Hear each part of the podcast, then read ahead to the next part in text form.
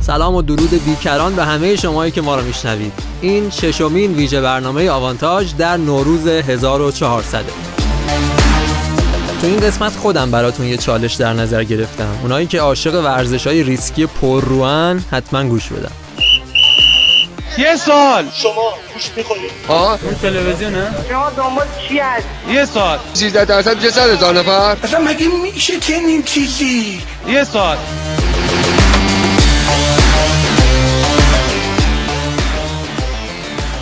خب تو این قسمت مسابقه من براتون یه سوال آوردم که صمیمانه و از ته قلب آرزو می‌کنم بلد نباشید جوابشو. خطرناکترین ورزش دنیا چیه؟ کسی می‌دونه؟ شمشیربازی؟ نه. صخره نوردی؟ نه. چتر بازی نه. بانجی جامپینگ؟ نه. می‌تونم بگم. نه بانجی جامپینگ که قطعا نیست ولی خب الان میگم براتون. جواب درست بیس جامپینگه که حالا یعنی چی؟ یک نوع پرشه که از اسمش مشخصه و تقریبا میشه گفت که هیچ قانونی نداره از فاصله نسبتا نزدیک به سطح زمین انجام میشه و دلیل اینکه بهش میگن بیس جامپینگ کلمه بیس B A S E هر کدوم اول یه کلمه ای هستن. B اول بیلدینگ A اول آنتنا یا همون آنتنه. S اول اسپنه که مصداقش میشه پلها. و ای هم اول ارث یا زمینه که در واقع به جای صخره ها از کلمه ارث دارن استفاده می‌کنن. و در واقع اینجوری میشه که این چهار تا کتگوری میشن. اون محل پرش ورزشکارها. یعنی از هر کدوم از این چهار محل بپرن جز بیس جامپینگ حساب میشه. بعد یک چتر دارن ولی خب این چیزی از خطرش کم نمی‌کنه. آمار مرگ و میرش یک نفر در هر 2317 نفره. رتبه دوم شناه که از هر 56587 نفر یکی میمیره. بعد سومی دوچرخه سواریه. چهارمی دو هست. حالا انواع مختلف دو نه فقط توی پیست. و پنجمی اسکای دایوینگه که اون هم مشابه همین بیس جامپینگ هست ولی یه تفاوتایی داره. مثلا دو تا چتر دارن نه یه دونه. فاصله از زمین خیلی بیشتره.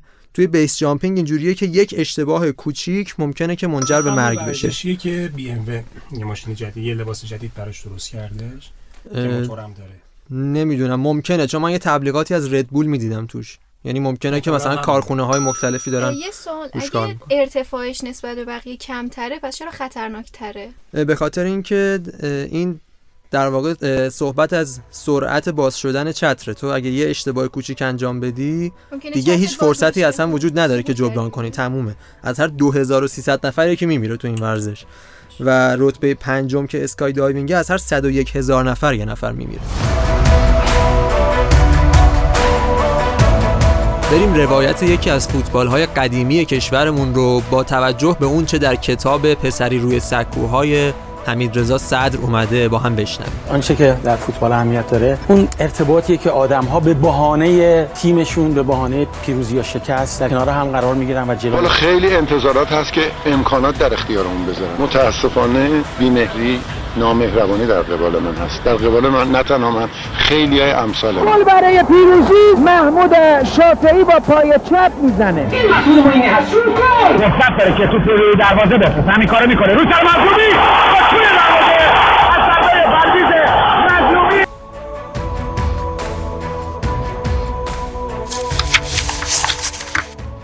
برای درخشش برابر بزرگان باید این ضعف را محو کرد نابود کرد. باید ماجراجو شد. حادثه طلب و نه آشوب طلب.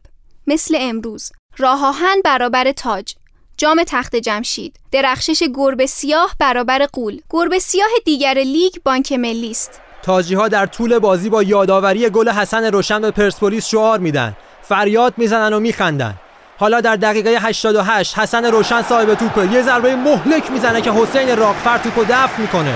اجازه نمیده فاصله به دو گل افزایش پیدا کنه. و بارقه امید رو برای راه آهن نگه میداره حبیب تباتبایی از پشت بلندگو خبر پیروزی یک هیچ پرسپولیس را در اصفهان برابر زوباهن می‌دهد. پرسپولیسی ها هم میخندند. ظاهرا دو قول فوتبال ایران این هفته را با به ثمر رساندن فقط یک گل پشت سر می‌گذارند. دقیقه 90 بازی رسیده همه در حال ترک استادیوم هستن تاجی ها با یک گل علی جباری خیالشون راحته و کار رو تموم شده می‌دونن رایکوف و ذخیره های استقلال به سمت رختکن میرن ولی امیر ابو طالب با ذخیره هاش ناامیدانه منتظر به صدا در اومدن سود هستن رضا هیدری داور مسابقه به ساعتش نگاه می کند. سپس نگاهی به مصطفی اعتمادی و محمود خوشخان کمک داورهایش می اندازد. تو پشت محوطه جریمه تاج سرگردون میشه هافبک های تاج کجا هستن سماجت راه آهن تاجی ها رو اذیت کرده. در حالی که صدای سوت طرفدارای تاج بلندتر شده کریم قیاسی از وسط زمین می‌رسه و از فاصله 25 متری شوت می‌زنه. ضربش زوزه کشان با سرعتی سرگیج آور میره و در گوشه راست دروازه جای می‌گیره. دروازه منصور رشیدی باز میشه. تاجی ها میخکوب میشن. تساوی حداقل چیزیه که راه آهن سزاوارش بوده. این گل قیاسی نتیجه تلاش کل تیم راه آهنه. نتیجه پایداری حسین راقفر درون دروازه و زحمات بهروز تابانی، جهانگیر کوسری، محسن یوسفی و مسعود آذری است که پس از گل دقیقه پنجاه علی جباری جان کنده اند. معمولا بازی هایی را که با گل دیرهنگام همراه است و آن گل نتیجه را تغییر می دهد، از تساوی به پیروزی یا از شکست به تساوی از یاد نمی‌بری. این همان دیداری است که تیم کوچک در آن تیم بزرگ را متوقف می کند این همان بازی است که مجذوبش می‌شوی. بازی که احتمالا همه فراموشش خواهند کرد ولی تو آن را به یاد خواهی سپرد و از آن برای تبیین شیفتگیت به فوتبال یاد خواهی کرد. فوتبال یعنی نبرد تا واپسین لحظه. فوتبال یعنی دست بر نداشتن از تلاش یعنی نبرد تیم کوچک برابر قول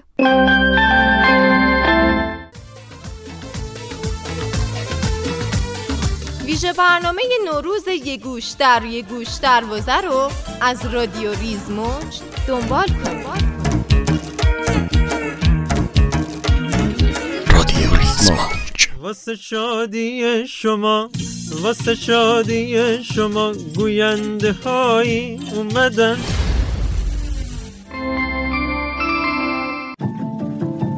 بررسی اتفاقای ورزش در سال 1399 آیتم بعدی که در آوانتاژ تقدیمتون می‌کنیم. سلام به ایران عزیز. Lewis Hamilton wins the Turkish Grand Prix. Musabi! Il primo tempo dell'iraniano. شجاعی شجاعی گل برای ایران So it's Dominic Thiem who comes through. Spanish smiles grow ever bigger, and there could have been more, but six will more than do. ولی هشتم توسط کوتینیو واقعا یه بسه دیگه واقعا یه بسه بعد از قراردادی که مهدی تاج بهش می‌گفت شاهکار در مجموع مبلغ 7 میلیون و 800 هزار یورو برای سه سالی که مارک ویلموتس و کادرش فقط 63 روز اون رو حضور داشتن بهشون بدهکار شدیم. سال 99 برای فدراسیون فوتبال خیلی سال مهمی بود و علی کریمی به همراه کیومرس هاشمی، شهاب الدین عزیزی خادم و مصطفی آجرلو برای ریاست فدراسیون کاندید شدند که در نهایت شهاب الدین عزیزی خادم رئیس فدراسیون شد. از اتفاقات فوتبال ایران جدا از قهرمانی پرسپولیس و تراکتور تو لیگ و حذفی میشه به بازگشت محرم نویدکیا به سپاهان تو قامت سرمربی اشاره کرد. فدراسیون تکواندوی ایران به عنوان بهترین فدراسیون دنیا در سال 2020 انتخاب شد. امیر کریمی به عنوان چهارمین وشکار دوپینگی ایران در سالهای اخیر با چهار سال محرومیت روبرو شد.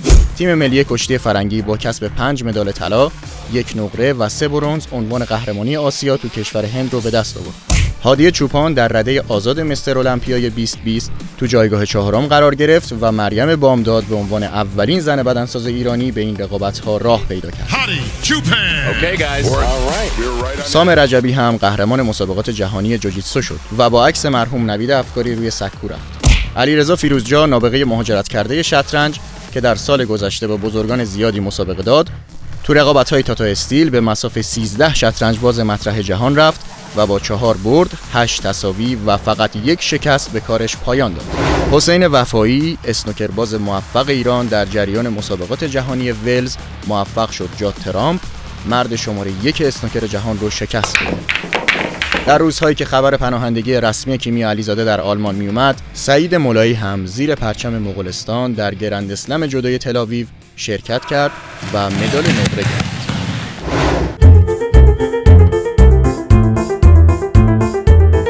تعطیلات داره تموم میشه هیچ ناراحت نباشید. پاشید خدا رو شکر کنید. این قسمت تنز آوانتاژ هم گوش کنید. یعنی از وسط انسان ها رو باز می‌کنن دیگه تعارف با کسی ندارن. در واقع اینا اینا جر داده میشن. جان ببخشید مهندسی هم هر جوری حساب بکنی از رو برو نگاه بکنی شما فکر می‌کنی که خورده. چرا تو قسمت قبل بین پنالتی های تارمی و ویدیوهای رسول پناه گفتیم در مورد اولی مطمئن نیستیم؟ میگن تو پرتغال قرار یه سری ویدیو تو اتاق وی ای آر پلی کنن بعد صداشو تو کل استادیوم پخش کنن که دیگه خود مهدی تارمی آروم از زمین بلند شه به بازی ادامه بده ایشالله. سر کیفی بدم سر کیفی علکی ادا حال رو در نیار جمع کن خودتو. خوبی پرسپولیس تیم ریشه داریه و توی اولینای فوتبال ایران هم سهم ویژه‌ای داشته. مثلا اولین قهرمان جام تخت جمشید بوده یا بازی افتتاحیه ورزشگاه آزادی رو انجام داده. علاوه بر این از وقتی تو فوتبال ایران فهمیدن چیزی به اسم پنجره نقل و انتقالات وجود داره پرسپولیس درگیر باز کردنش بوده. این اواخر هم که به خاطر برانکو و بودیمی رو چند تا خارجی پنجره هی باز و بسته می‌شد آقای سوشا مکانی زحمت کشید یه بار دیگه پنجره رو بست. بعد پرسپولیسی ها اینجوری بودن که داداش کاری که شما با ما کردی ده تا در پنجره بسته نمی‌تونست بکنه. الان می‌خوای پول کدوم کلینشیت رو از ما بگیری؟ اینا رو ولش کن. ولی حالا جدا از شوخی باید خدا رو شکر کنیم که فیفایی وجود داره که حق بازیکن و مربیا رو بگیره. تا این مدیرای ایرانی بفهمن که قرارداد بستن یعنی تعهد نه فقط عکس انداختن با بازیکن و هورا کشیدن هوادارا.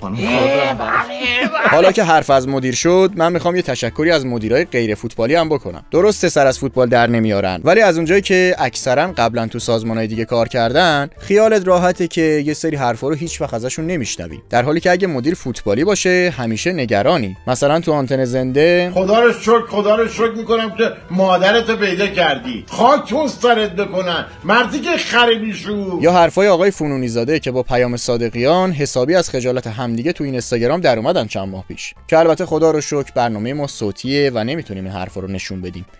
یه خلاصه ای ازش بخوایم بگیم میشه یعنی اگه استقلال یه مدیر فوتبالی داشت خدا می‌دونه در جواب بازیکنا که می‌گفتن ما غذا نداریم بخوریم چی می‌خواست بگه؟ عرق شرم میشینه رو پیشونی آدم.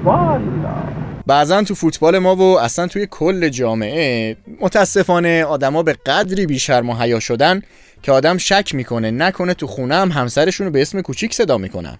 میشه. مگه داریم ما. و حالا به انتهای ششمین ویژه برنامه آوانتاژ در نوروز 1400 رسیدیم. ممنونم که همراهمون بودید. امیدوارم که لذت برده باشید. حتما آوانتاژ رو در برنامه های پس از نوروز هم دنبال کنید. خدا نگهدار.